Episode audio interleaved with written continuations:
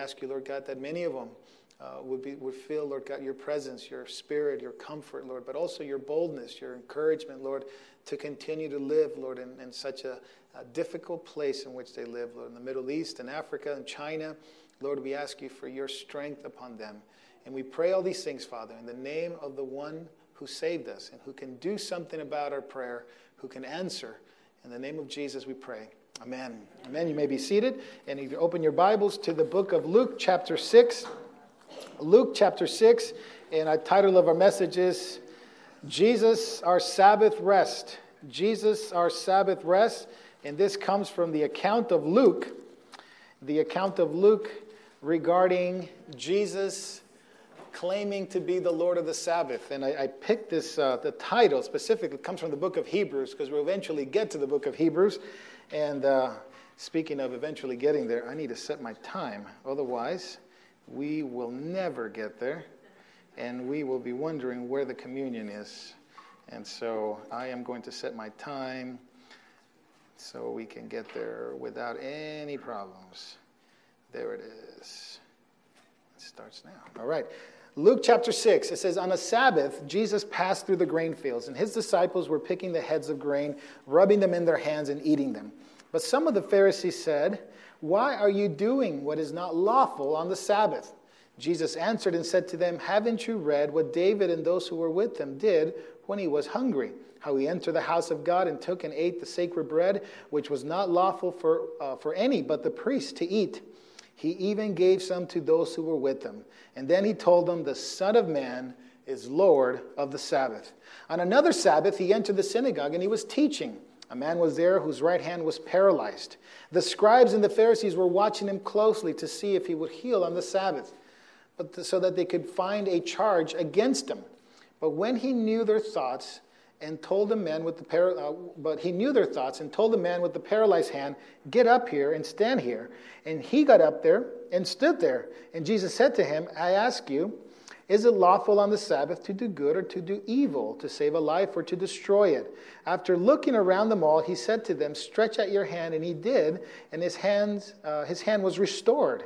They, however, were filled with rage and started discussing with one another what they might do to Jesus. What they might do to Jesus. So this eventually began the, the, the, the snowball effect that we see how Jesus is betrayed and eventually given into the hands of sinners, into the hands of the Romans, by the very Pharisees themselves, by the very scribes and the Pharisees who conspire against Jesus. And this was one of the reasons the Sabbath. Now remember that there were three things that the, the, the, Pharisees and the Sadducees and the scribes, the religious leaders of the, of the time of Jesus, they saw circumcision, they saw uh, the kosher laws, and they saw uh, the Sabbath as one of the primary things that distinguishes them from all the other religions. Uh, based on those three things, they, they saw Judaism and they saw God as, uh, as, as, as being okay with those things, as a way to God. Uh, those three things became the embodiment of their religion. And those three things became an issue at the time of Jesus, became an issue of how the people were kept from truly knowing the Lord. And this one issue is the Sabbath here, but there were three things that they mainly saw as the epitome of Judaism circumcision, the kosher laws, which is the food laws, and the Sabbath. And the Sabbath is a huge issue. Uh, turn to Mark chapter 2. Let's read it from a synoptic account, meaning that we're going to read it from another gospel writer, and that's, the, that's Mark. Mark writes it in chapter 2. And look at verse 23, almost identical, but there's a few different things that we're told by Mark that we're not told in Luke. It says, On the Sabbath, verse 23 of chapter 2, Jesus was going through the grain fields, and his disciples began to make their way, picking, picking some heads of grain. And the Pharisees said to him, Look, why are they doing what is not lawful on the Sabbath? And Jesus said to them, Have you not read what David and those who were with him did when he was in need and hungry? When he entered the house of God, and at the time of Abiathar, the high priest, and ate the sacred bread, which is not lawful for anyone to eat except the priest. And he also gave, them some, uh, gave some to his companions. And he told them, The Sabbath was made for man, not man for the Sabbath. Therefore, the Son of Man is Lord even of the Sabbath. Okay? So we were told something very interesting about Sabbath being made for man, not man for the Sabbath, which is a very important part of understanding what the Sabbath uh, was all about. But let's, let's look at the first slide. And this is regarding the book of Luke. Remember, Luke has the main emphasis is salvation comes through Jesus Christ, the Son of God. That is the main emphasis of Luke. In fact, is the major theme throughout the book of Luke is salvation. Salvation is found in no other not in, uh, uh, in heaven and on earth, is found in the person of Jesus Christ, only in Him. Okay? There's no one else that can save us. You can read it, uh, the Acts of the Apostles, which is also written by Luke, that salvation is found in only one person, and that is the Son of God, who came to die, who came to resurrect, who came to deliver us from sin and from hell, and He's Jesus of Nazareth that this man, Jesus of Nazareth, who grew up in the northern part of Israel, in a terrible town, in a horrific town, you would say the other side of the tracks, the wrong side of town, we would say, a Jewish boy, a carpenter's son, comes out to be the Messiah. And nobody would have believed it. And this was this, this is the background. When you're reading Luke, you got to remember that's who they thought of Jesus. A carpenter's son from the wrong side of the tracks I'm not going to ask you who grew up in the uh, wrong side of the tracks here. I certainly did. Alice did too. Lee, okay? We were known to be in the wrong side of the tracks. Wrong place, wrong time, don't want to deal with those people, okay? And that's who they thought of Jesus.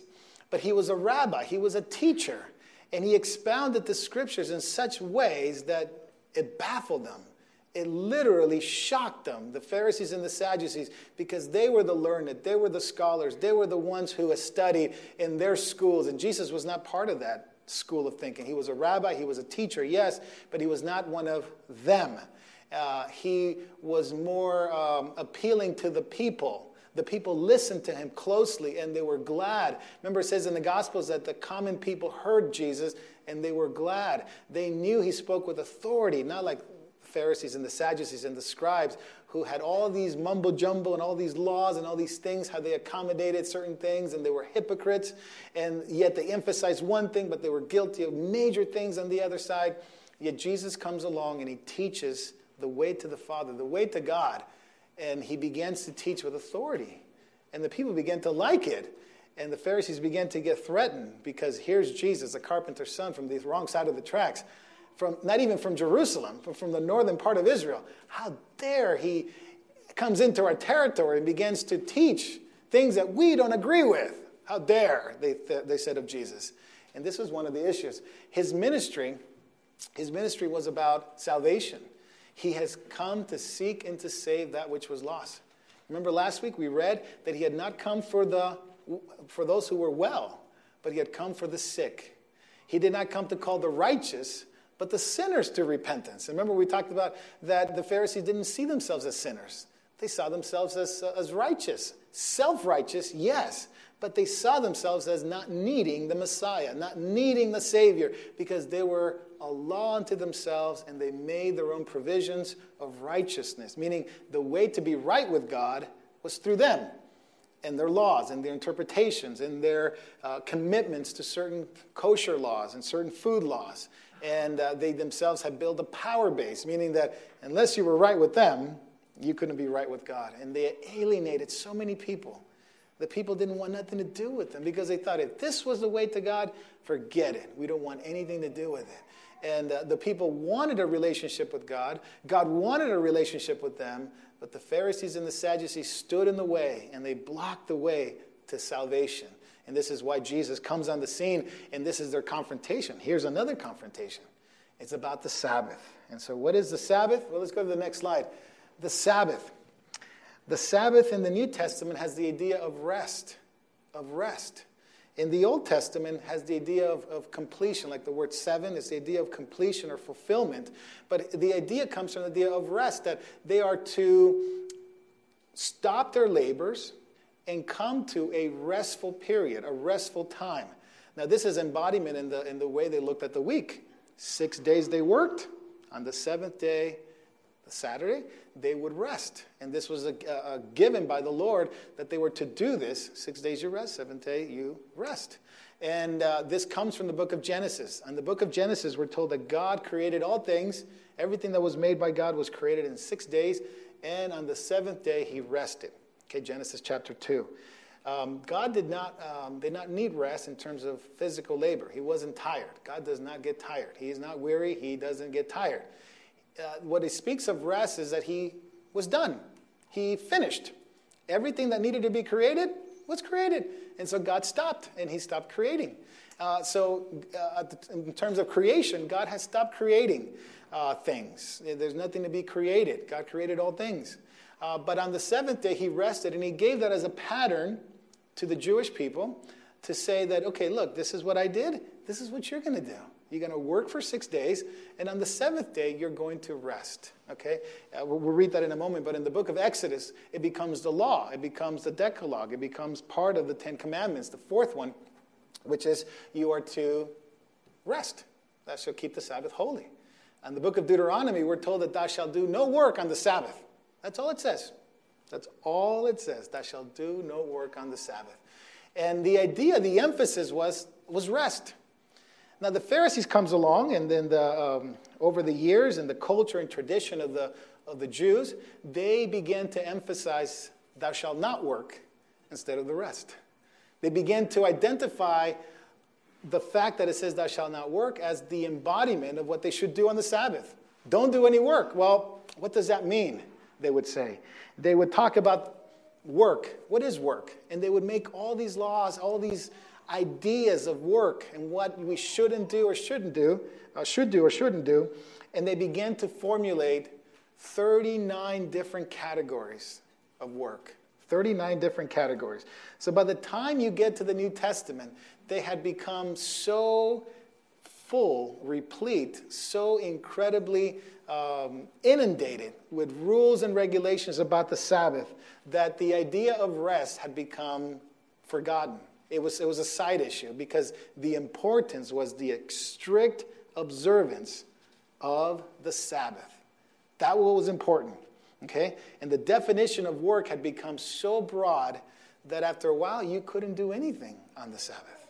Uh, there were things in the Mishnah, there were things in the, that were written by the Jews that filled two sections of the, of the Mishnah, which is uh, like history, uh, an, an, interpretation of, of the law, and interpretation of interpretations, what this rabbi said, what this other guy said, and it becomes so flooded with jargon Remember, they were key on legal issues. You ever talk to like a, a, a crooked lawyer, right? If you talk to like a, crooked lawyer, no offense to good lawyers, but lawyers that uh, uh, are there to basically change the law and the technicality and, and this word means this and this word doesn't mean that and they write volumes and volumes of book uh, books you know sort of like bill clinton just incredible long stories about a certain word and what it means to get out of it to, to uh, twist the law to the point where they could actually use it for themselves. And that's how the Pharisees and the Sadducees had become. The scribes, in this case, the, the, the Pharisees, they defined the word work and elaborated on every aspect of life. Okay? So it became to the point where, and this is found in the, in the Mishnah and found some other Jewish writings, that sewing was a work, lighting a candle was a work. Boiling some water was a work. Lighting a fire was a work. Walking a certain, uh, certain distance was a work.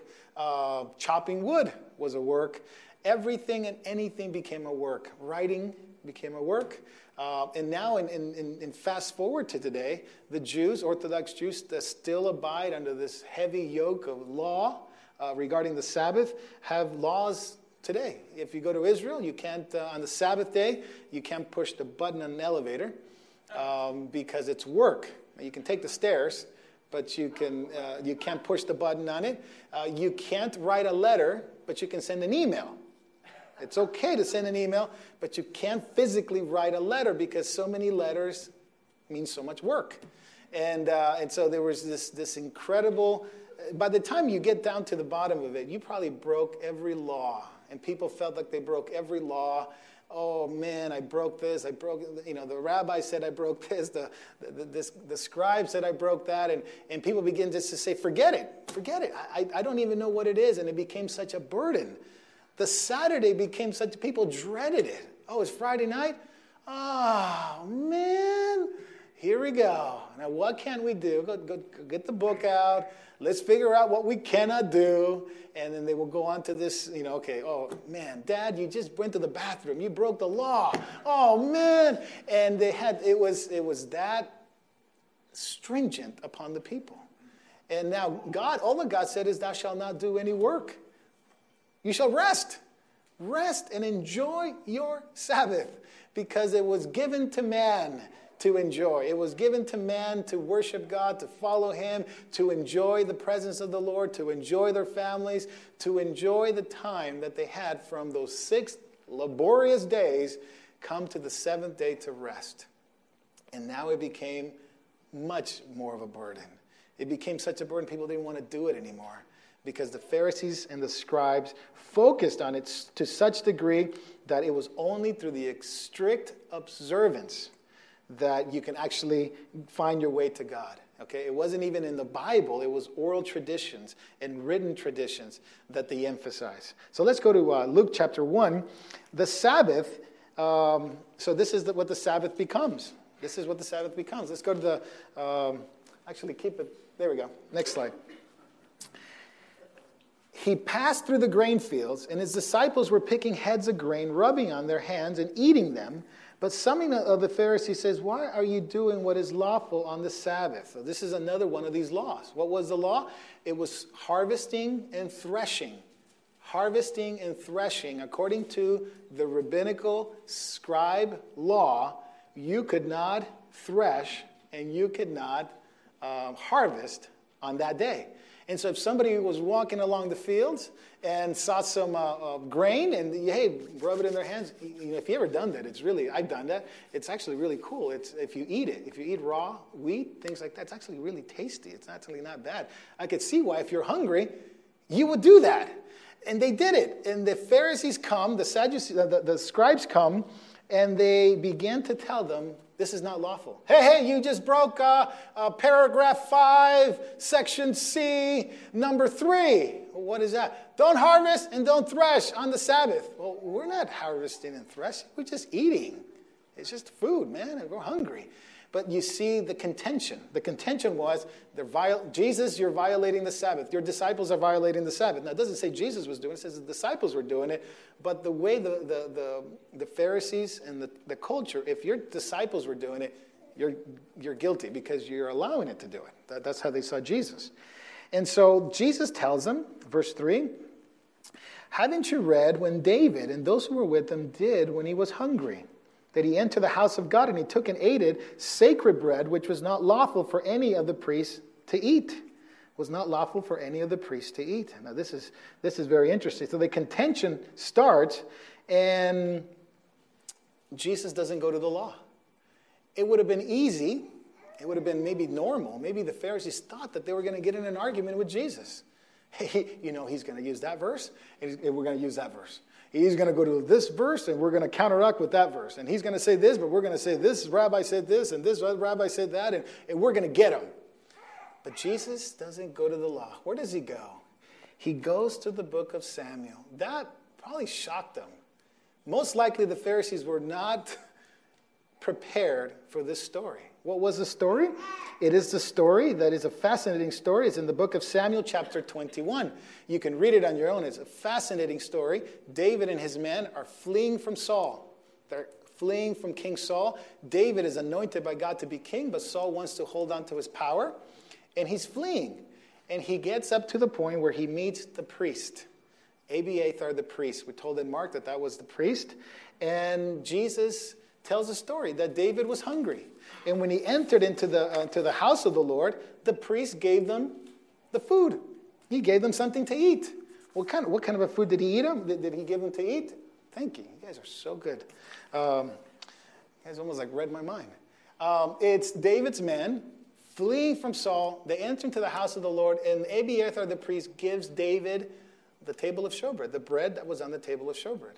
Um, now, it would be nice to have a model of the, of the of the temple here, but uh, picture in your mind the, the, way the temple and the holy place would have looked like.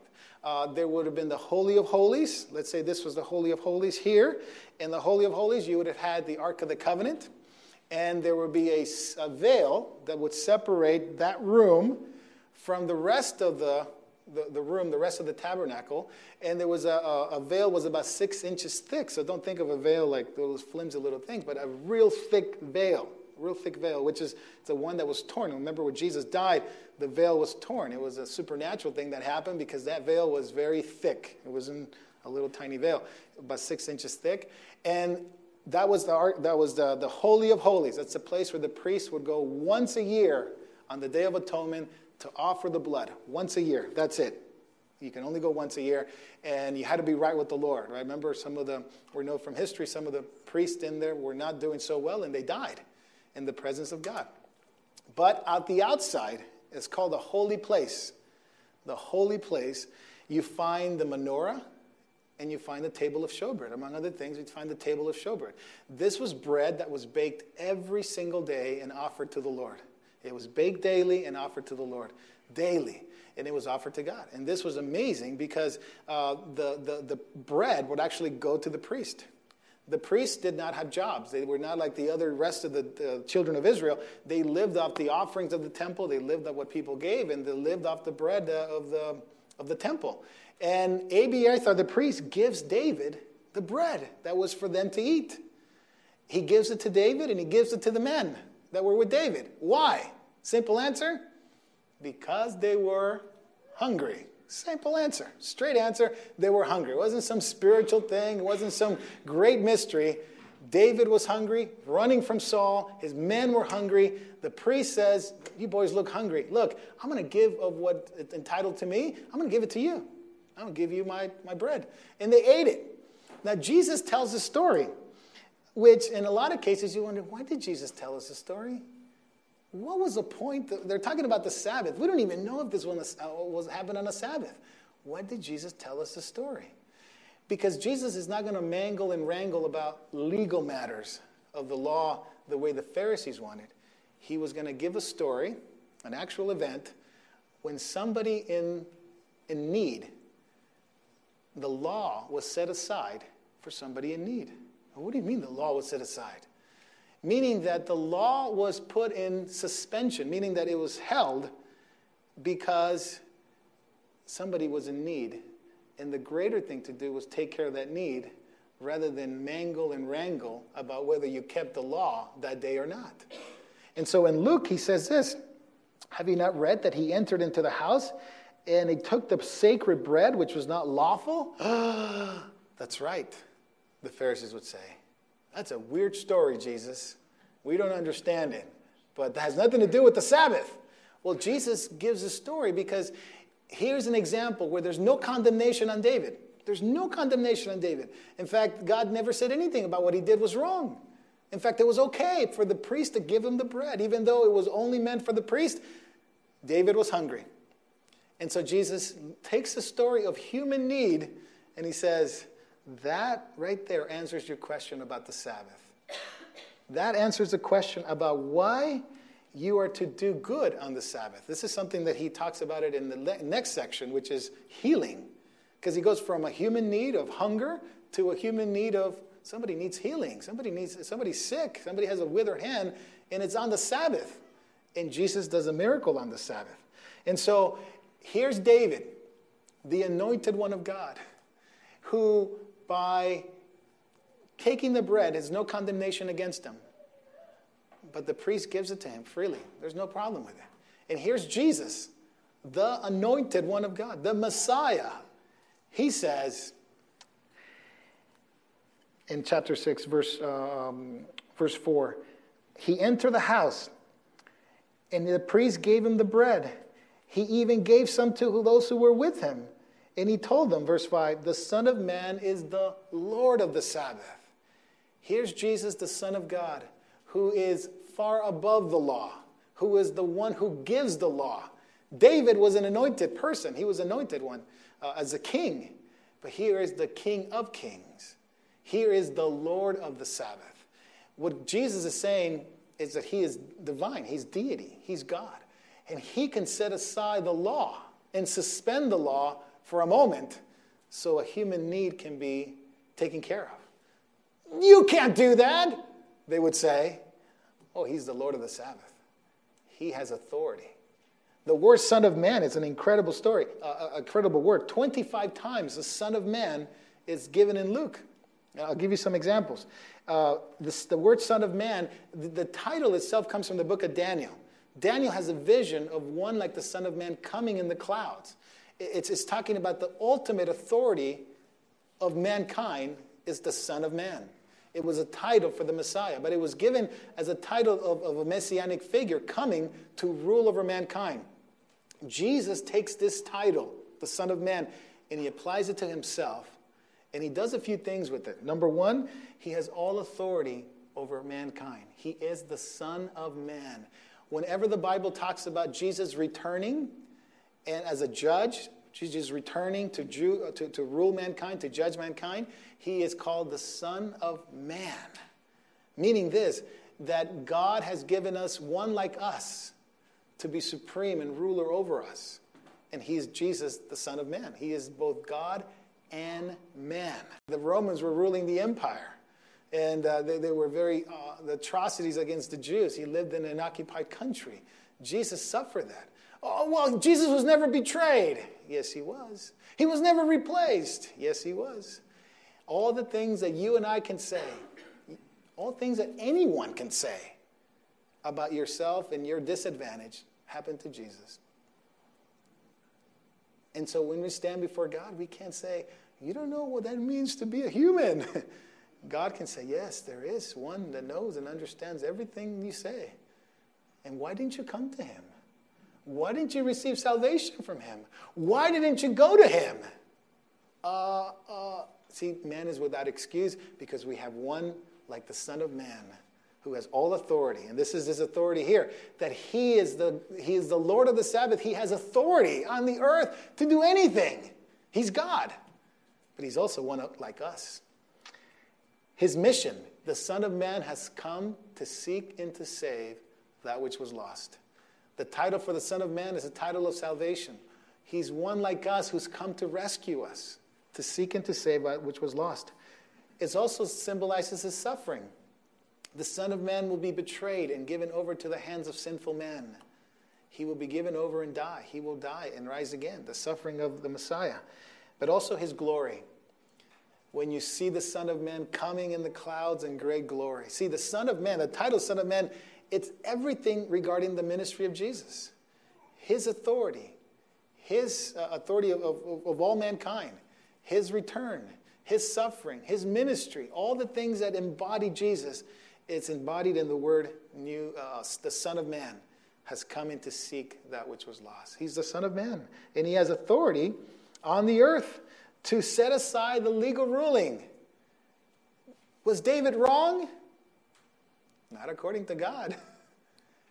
Was eating something on the Sabbath, threshing, you know, going down the grain and eating the grain and putting it on your hand and eating it, was that wrong? Not according to Jesus. Why? It's the Sabbath. Oh, oh, wait, wait, wait. He is the Lord of the Sabbath. You see his authority? He can do anything. He can set it aside. And he said, That's not wrong. Why? Because he's the Lord of the Sabbath.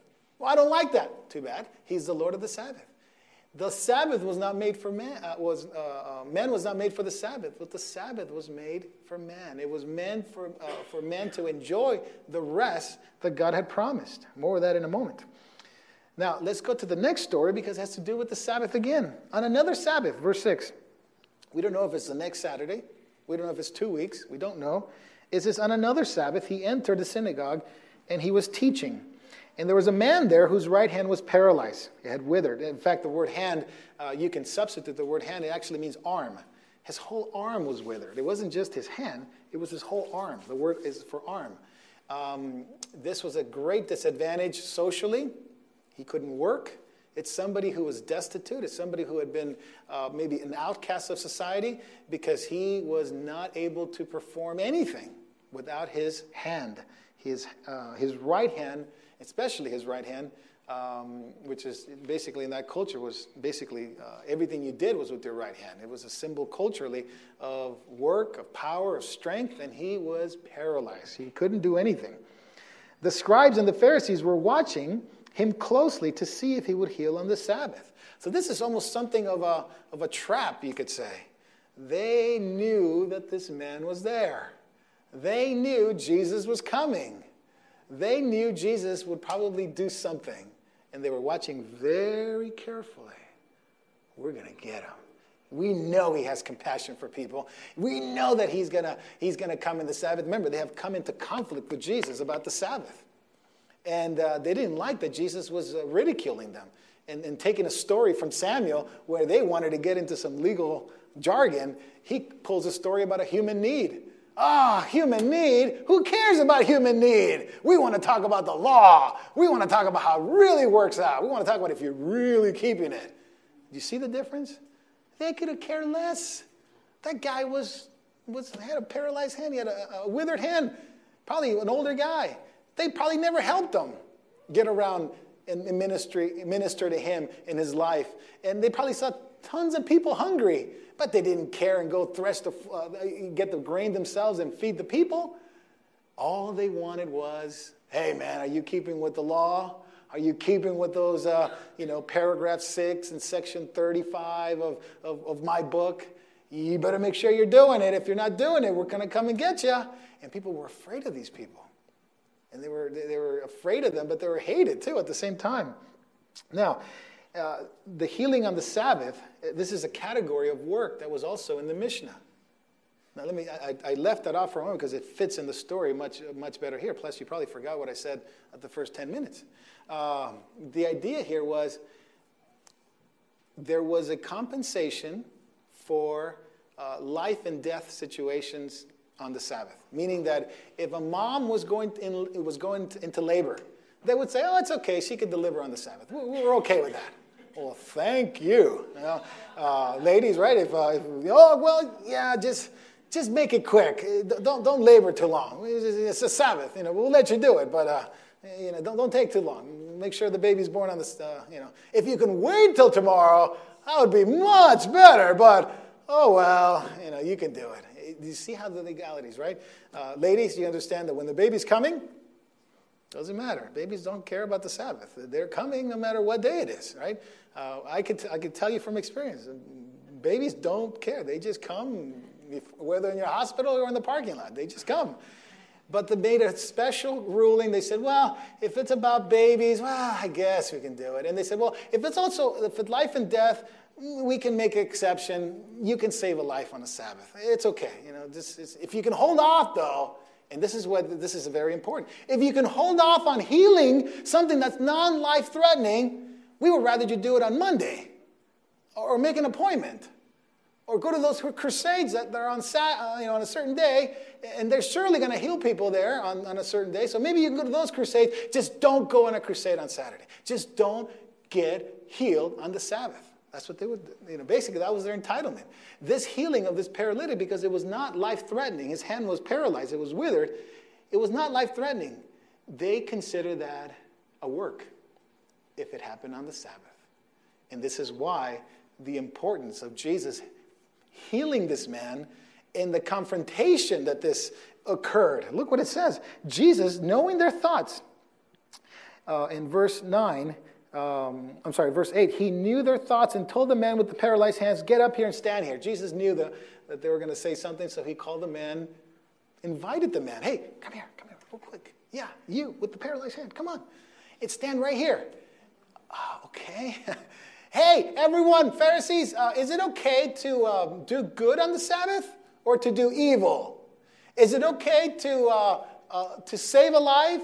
Is it okay to. Um, uh, what is the word? Say, yeah, save a life or to destroy a life. Now, they were not going to be called out on the carpet as evildoers. People are watching and uh, they were not going to answer. Remember when Jesus asked them about John the Baptist, whether his baptism was from heaven or not, or from men? They couldn't answer.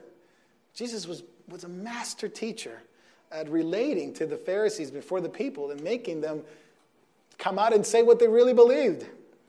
After looking around them all, he says, he told them, Stretch out your hand. Told the, the, the, the, paralytic, he told the, the man with the withered hand. He did so, and his, hands was, his hand was restored.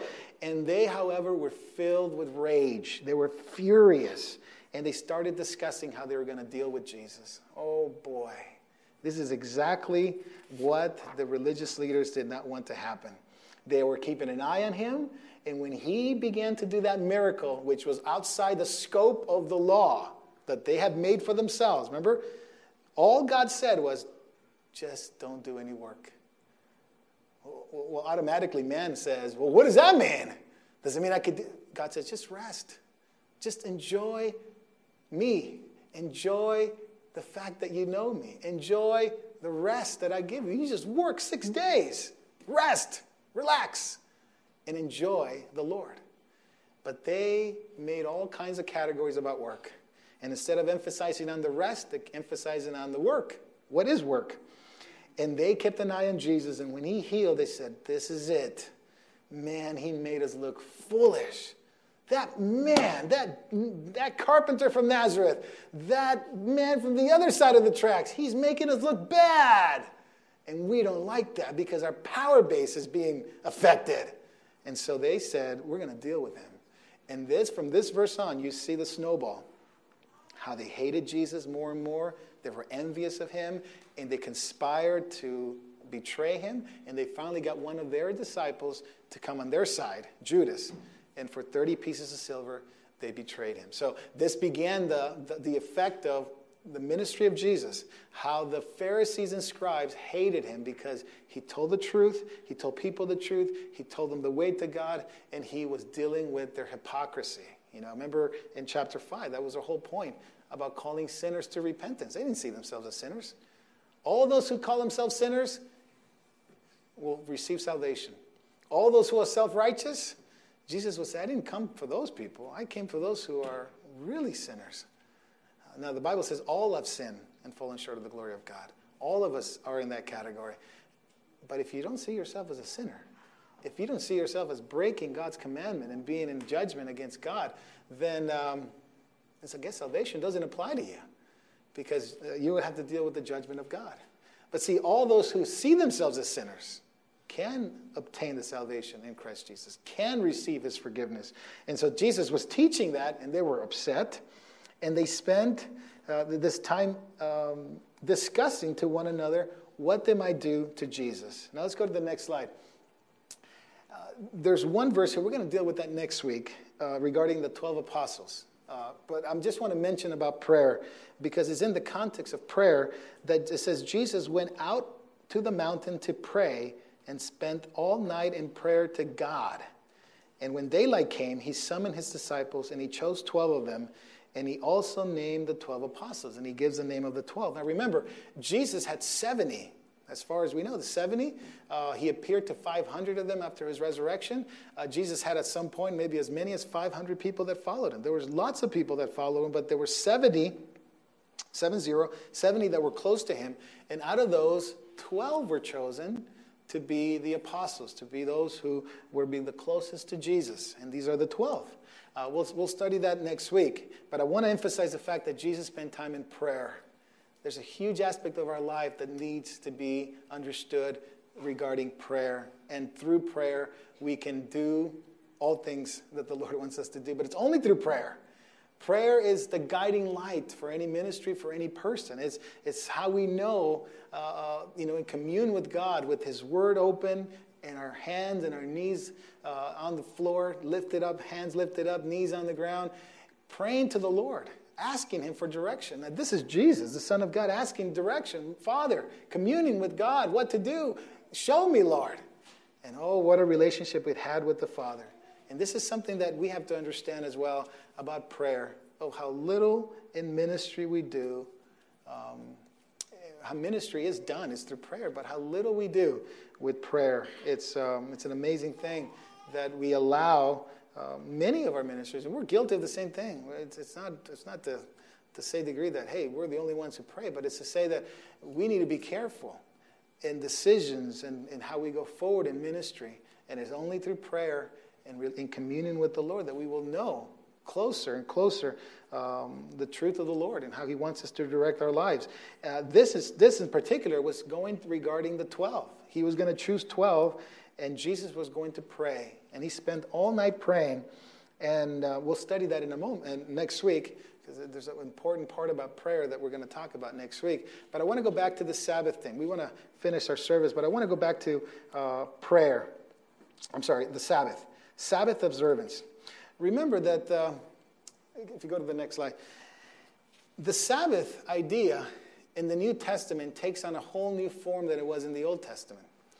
The New Testament takes Sabbath and it doesn't describe it as a day, but it begins to describe it as a person.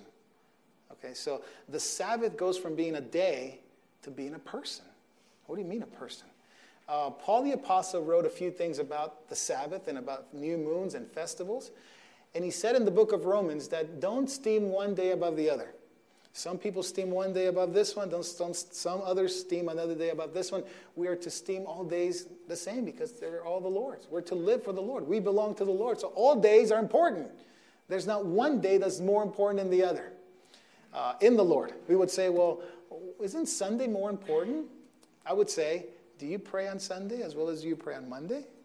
The only difference on Monday is that we don't convocate uh, as much. We have some meetings on Monday, but Sunday becomes the most, uh, the day that we convocate, the way that we congregate the most. That Wednesdays as well as in other days.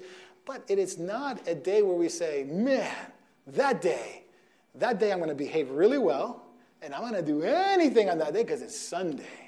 And you know, Sunday we go to church and I wear my best clothes and I do this and I do that and I don't do that. But once Monday comes and uh, we let our hair down and everything goes out the window. That's not the point of the New Testament. The New Testament says don't observe one day above the other. They, they don't, in terms of weight and how do we follow the Lord, they mean the same thing, except that on Sundays we get together, we congregate more. Paul goes on to say in the book of Colossians that regarding new moons, regarding festivals, regarding Sabbath. He, he uses the word Sabbath there. Uh, he says, Let no one judge you on those things. Let no one judge you because those things are shadows. All those Old Testament things.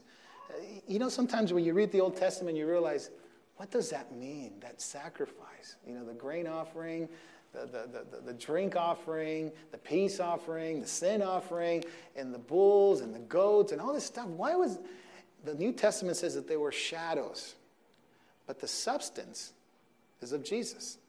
The substance is Jesus. Um, you see a shadow here?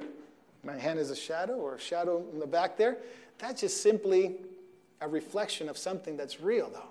The shadow has no, the shadow has no substance, but the person is the substance. Paul says all the Old Testament things, the sacrifices, the Sabbath, the festivals, were pictures, shadows of Jesus.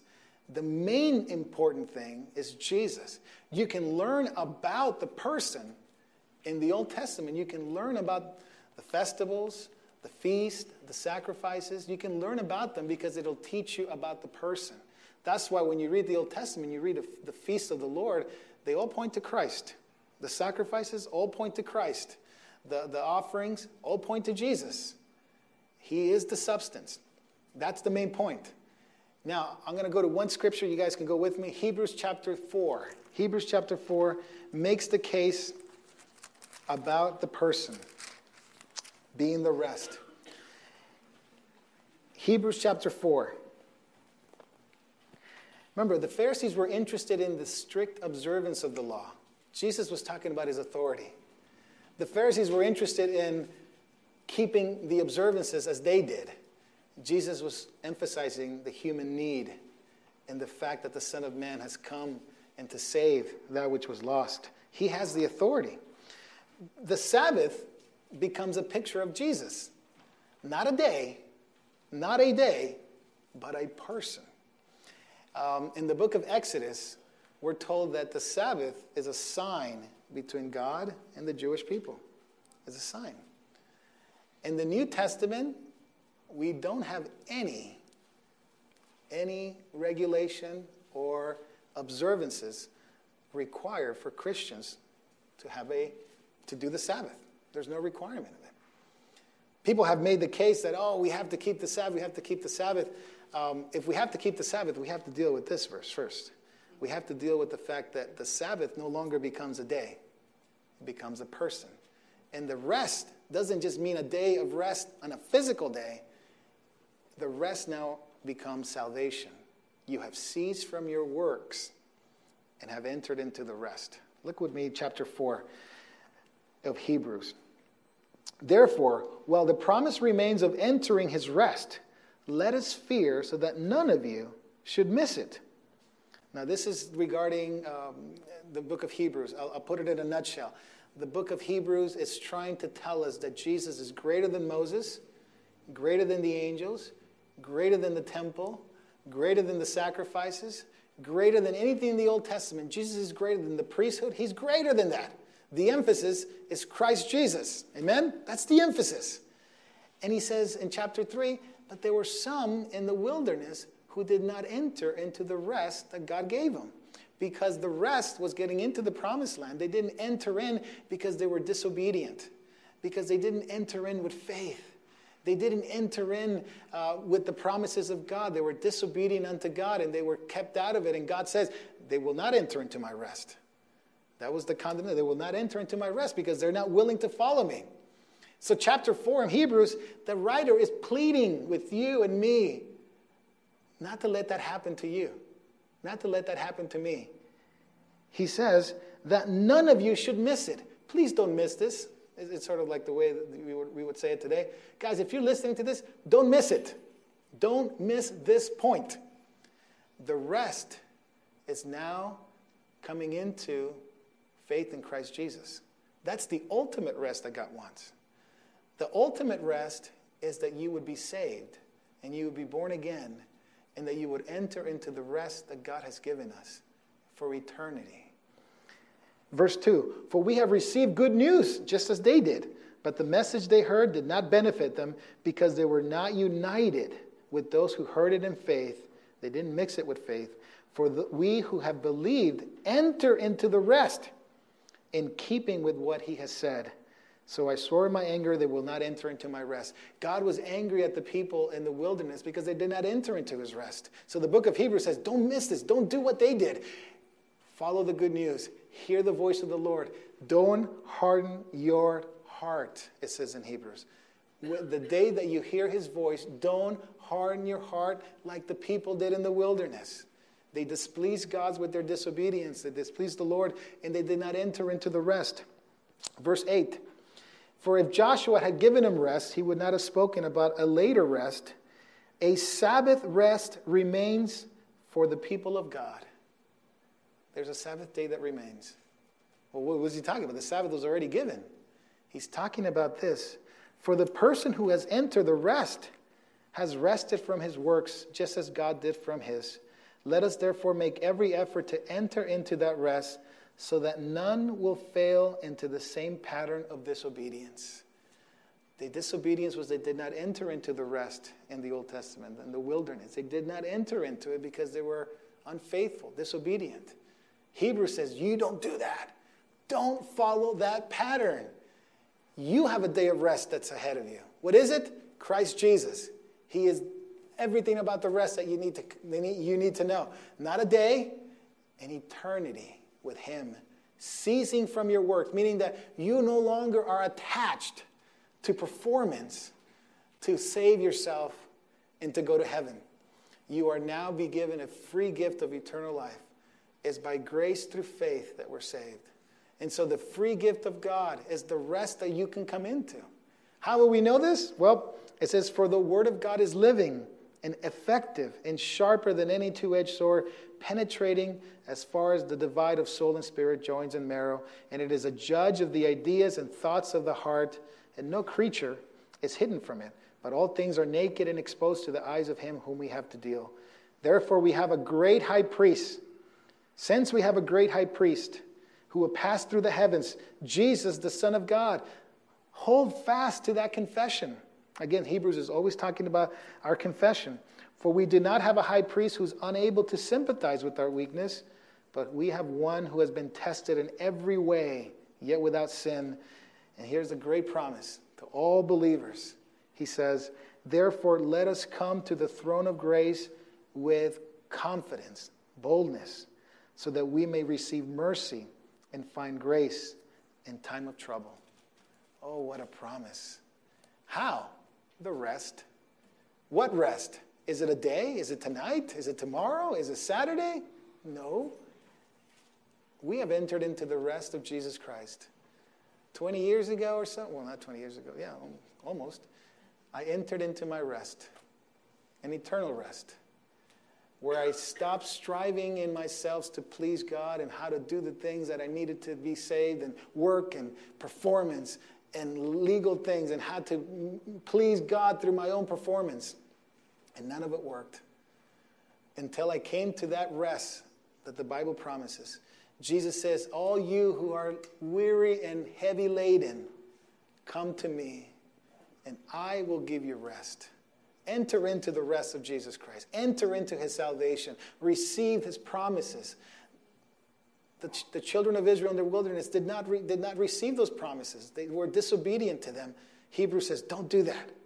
Enter into the rest that is Jesus Christ. Enter into his promises. Believe on his promises. Believe that he died for you. Believe that he rose again for you. Believe that he's coming again. Believe in him. Come to Christ Jesus. You have problems with sin in your life? Are there weaknesses and characters and flaws in your life? Yes, we have a high priest that can sympathize with you. And he knows your weaknesses. And he still loves you, and he still wants you to forgive you, and he still wants you to come to him, and he still wants you to enter into that rest. In the, in the book of Exodus, chapter 33, the Bible says, uh, God promised to Moses, Moses, I will go with you, and you will find your rest. It was the Spirit of God that gave them the rest that they were entering into. The book of Exodus, chapter 33. Uh, we have the rest in Christ Jesus, and we have His Spirit. When the Holy Spirit was given to the church in the book of Acts, um, it, was, it, was, it was to show us that God was not going to leave us orphans, but He was going to give us His Spirit and his spirit is with us. And those who are born again have the spirit of the Lord. Walk in that rest. Enjoy that rest. Enter in if you have not enter in. Because the book of Hebrews leaves us with this. He says, if people in the Old Testament, when they did not obey Moses, what happened to them? Oh boy, yeah. It was bad. How much more so those who have neglected such great salvation in Jesus. If those who disobeyed Moses was one thing, it was, it was severe punishment, how much more those who neglect such great salvation that's offered to you and me through Jesus Christ? Oh, it's a great reward. It's a great blessing. It's a great and awesome thing to be saved and to come to know Him. But to reject it, it's sobering to think of what's ahead for those who reject and neglect the gift of God. If God was not pleased with them to enter into his rest, God is certainly not pleased when we neglect such great salvation. It's one thing we forget to talk about that God pleads with us to enter in, but God wants us to enter in because of why? There's a judgment outside of that camp. There's only judgment outside of Jesus Christ. You don't want to stay outside of it, you want to enter in.